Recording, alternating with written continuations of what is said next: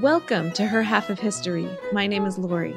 Each mini series in this podcast will explore a different aspect of the cultural, social, economic, or biographical history of women. If you'd like to see what I've got planned, ask a question, or make a suggestion, please visit my website at www.herhalfofhistory.com.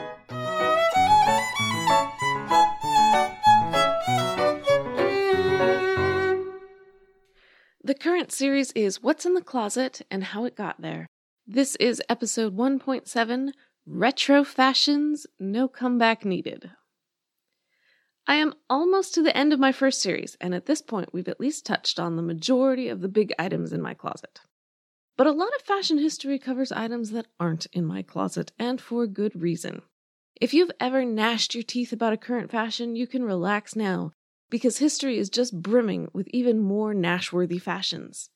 This episode will be an entirely unsystematic and incomplete roundup of the most bizarre and absurd ladies' fashion statements that I happened to come across while researching this series.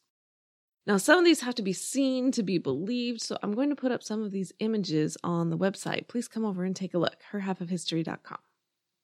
Whether a particular item is absurd depends entirely on what you think clothes are for.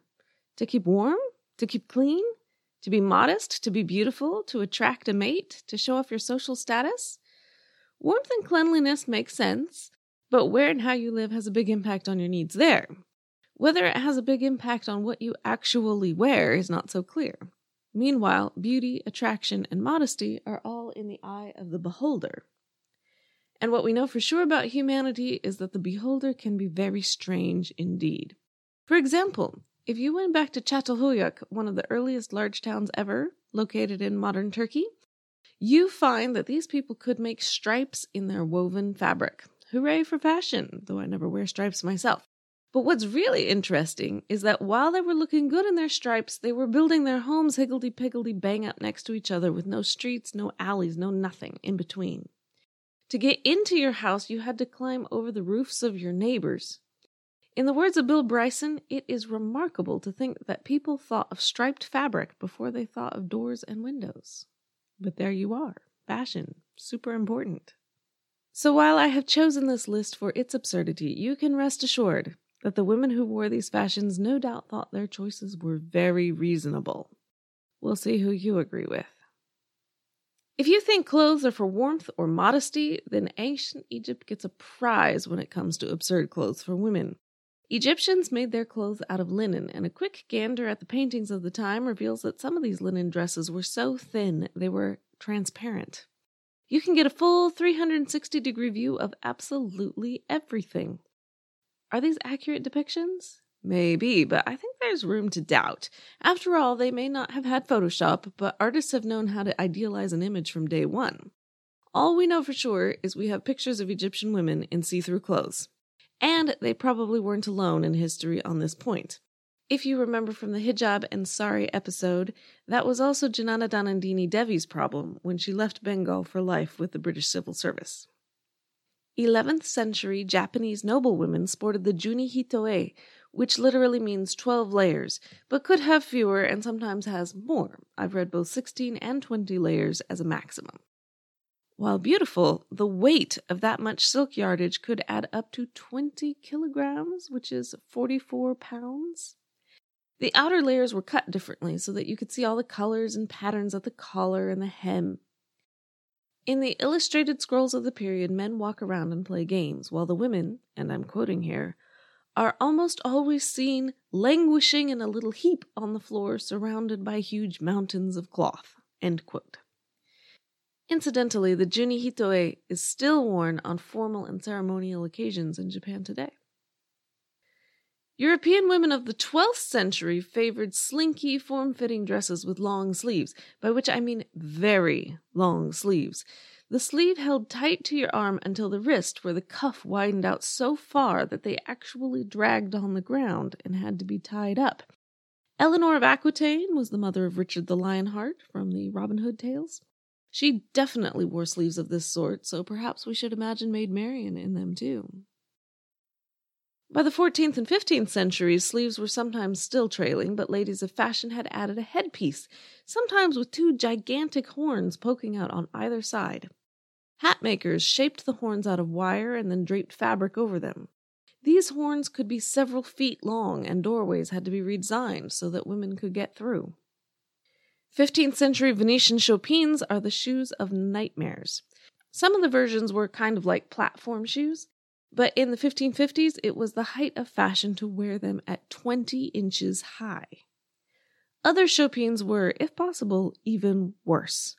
These were less of platforms and more like high heels, so, sort of, except that the heel, or whatever you want to call it, is not actually under the heel. Under your heel is just inches and inches of thin air, while farther forward towards the ball of your foot is the part that actually reaches down to the floor. It forces your entire body weight forward, so you are basically walking on tiptoe all the time. This made it so impossible to walk that women in these chopines had to traipse around town while leaning on a servant for balance. So I take back all the hard things I said about heels in episode 1.3. I guess the stiletto is completely reasonable after all. If you lived in the mid 16th century, you might have sported a flea fur. This is a small dead animal tail, torso, teeth, and all, which you slung over your shoulder. The first source I read said that the flea fur was used to attract fleas in the sense that you hoped fleas would go to it rather than you. In case you have a flea problem, I'll warn you now that this doesn't work. Fleas like warm blood, not dead fur. However, a later source I read said that the name and theory of flea furs was a 19th century explanation for a 16th century fashion, a kind of sneer at the past's expense. See how much smarter than them we are. It's much more likely that the flea fur was just a small dead animal worn by people who thought it would look good to have a small dead animal on their shoulder. Fleas were just a fact of life. The ruff was worn in Europe from the 1560s to the 1640s as a status symbol. The more expensive fabric and starch you packed into your collar, the richer you were, or wanted to appear. So the most pretentious of all nobility walked around looking like their heads had been chopped off and served on a white platter. I can think of a number of problems with that, but the one that bothered some people was the all important issue of cleavage. You couldn't see enough of it. Hence the open ruff that made it look like your head was being served on a funnel because your big, huge collar was cut open at the strategic point. Take a look at Queen Elizabeth I's portraits and you'll see that she wore both the closed and the open ruff for various paintings. By the 18th century, the collars were back to reasonable size, but the hips were totally out of control. This wasn't the first time skirts had widened. See Elizabeth I's portraits for that, too. But wide skirts were back, these weren't the round kind you may have seen in movies like Gone with the Wind. No, these were flat in the front and the back so that all the additional space came out from side to side. The whole skirt looks like someone draped some fabric over a cinder block wall. Very boxy. On formal occasions, the wall was four, five, six feet wide, and women had to turn sideways to get through the door. 19th century hoop skirts are the kind you've seen more of in movies big and circular. The early versions accomplished this with whalebone, rolled fabric, braided straw, and more and more and more petticoats. As a respectable woman, you might be wearing 15 to 20 pounds of woolen petticoats just to step outside your door. Maybe okay if you're in Boston in the winter, but not so good if you're in Atlanta in the summer. So when the collapsible spring steel hoop crinoline was introduced, it looks like a cage to us, but women of the time shouted, Freedom! Now you could get that same big, all important circle without all those heavy and hot petticoats. There were still a few downsides. You couldn't get into the biggest ones by yourself. You had to have a servant with a long pole lift up your dress over your head. You also had to live in a big house. If there wasn't enough floor space, you couldn't move. Brushing by items like glass vases and accidentally knocking them to the floor was a real possibility. You also had problems squeezing on trains or into carriages. A sudden gust of wind was likely to blow your skirt up, revealing not a wool petticoat, but your legs themselves. And if you remember from our underwear episode, this was the end of the idea that women shouldn't wear any underwear, and the crinoline was why. The safety hazards weren't trivial either. You could get tangled in the wheels of passing carriages, and if you happened to brush past a fireplace, well, clothes are extremely flammable. These drawbacks didn't stop women, even women of modest means, as it became socially required to wear at least a small crinoline. Is it any wonder that Amelia Jenks Bloomer thought dress reform was a great idea? In the 1870s, women had grown tired of the hoop skirt, finally, but their next step was to put all that extra bulk on the back in a bustle. Sure, you can get through a door now, but can you sit down? If you do sit down, what exactly are you sitting on? Bustles were made of practically anything at hand, including wadded up newspaper or feather dusters.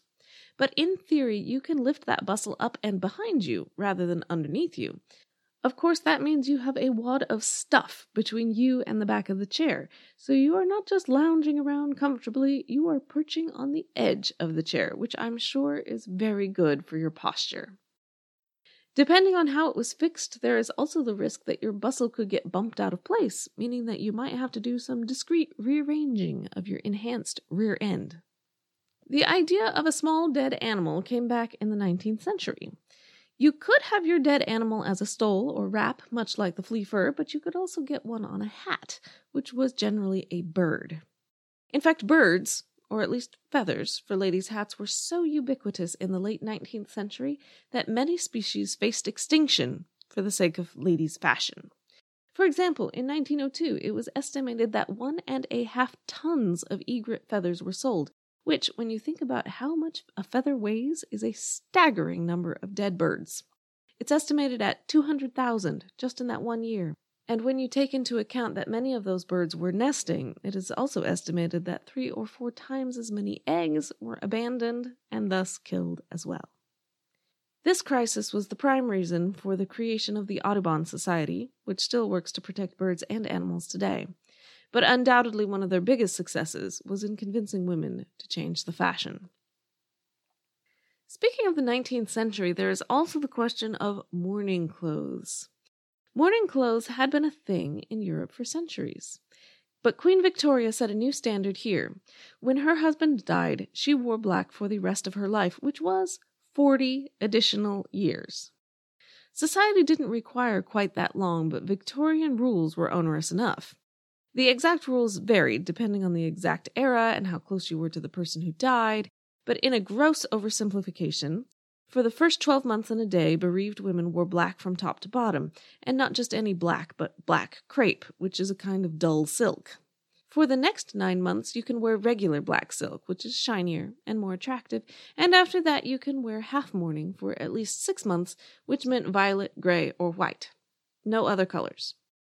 Now, it is true that some women may have genuinely done this out of grief, and I don't mean to diminish that, but the fact remains that many women could not afford a new wardrobe, particularly if they'd just lost the main breadwinner of the family.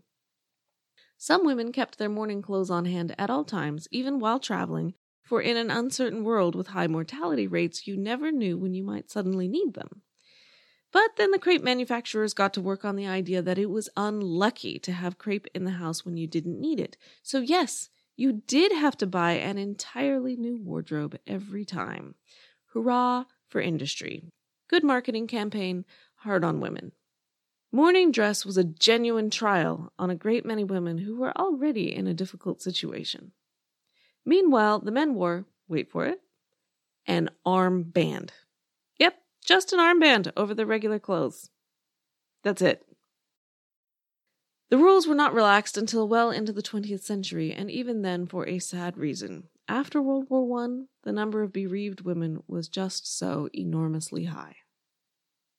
In the early 20th century, the skirt evolved again. No more hoops, no more bustles. The hobble skirt was invented by designer Paul Poiret. He had been among the first to design dresses to be worn without a corset. So A plus for that. But he gets an F minus on the hobble skirt. It was long, tight, and had no slit, so that a woman could not do anything but hobble around, hence the name. Yes, I freed the bust, Paul Poiret commented, but I shackled the legs. In some case, this shackling was literal. You see, there was always a danger of forgetting yourself, taking a normal sized step, and possibly splitting the seams on your hobble skirt. Was the solution to wear a different skirt? Of course not. Obviously, the solution was to tie your legs together, so you couldn't make that mistake again. Once again, architects were forced to respond. The Widener Library at Harvard has very short steps because women in 1915 couldn't lift their legs enough to walk up normal sized steps.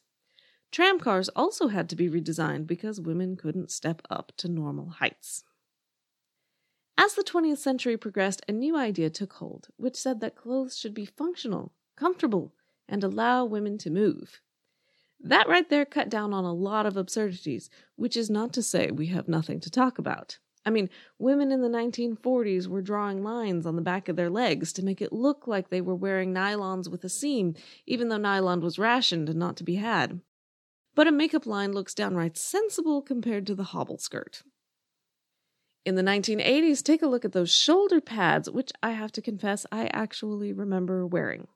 Looking like a linebacker with windswept hair and lipstick was an odd choice, but it was a lot better than a ram's horn headdress that couldn't fit through the door. The truth is, the later I go, the more likely it is that I'll hit on something you actually still own, actually still love, and don't consider ridiculous at all. So to be safe, I'm done. My main inspiration for this episode was Sarah Albee's Why'd They Wear That? Fashion as a Mirror of History. You can find a link at my website, herhalfofhistory.com.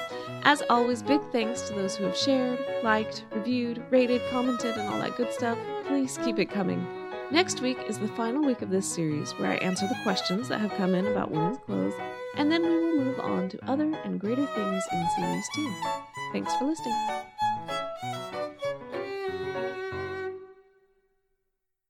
I'm Ken Harbaugh, host of Burn the Boats from Evergreen Podcasts. I interview political leaders and influencers, folks like award winning journalist Soledad O'Brien and conservative columnist Bill Kristol, about the choices they confront when failure is not an option.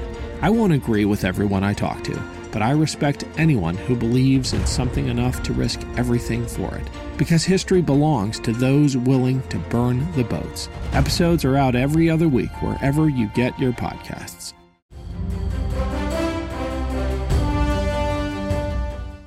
This is Peter. And this is Tom. We want to tell you guys a little bit about our podcast. Tom and I met in college, became best friends, and then teachers almost 20 years ago. Sometimes school just does not allow us to elaborate on the topics that we find interesting, like the real shark attacks that inspired the movie Jaws, or the real historical context to Indiana Jones artifacts. Where does cereal come from? Or are zombies real? Does Ben Franklin really deserve to be on a $100 bill? On our podcast, just like in our class, there are no stupid questions. Just two friends having a lighthearted conversation about history, pop culture, and the context of current events. Listen to History Teachers Talking Podcast from Evergreen Network, anywhere you get your podcasts.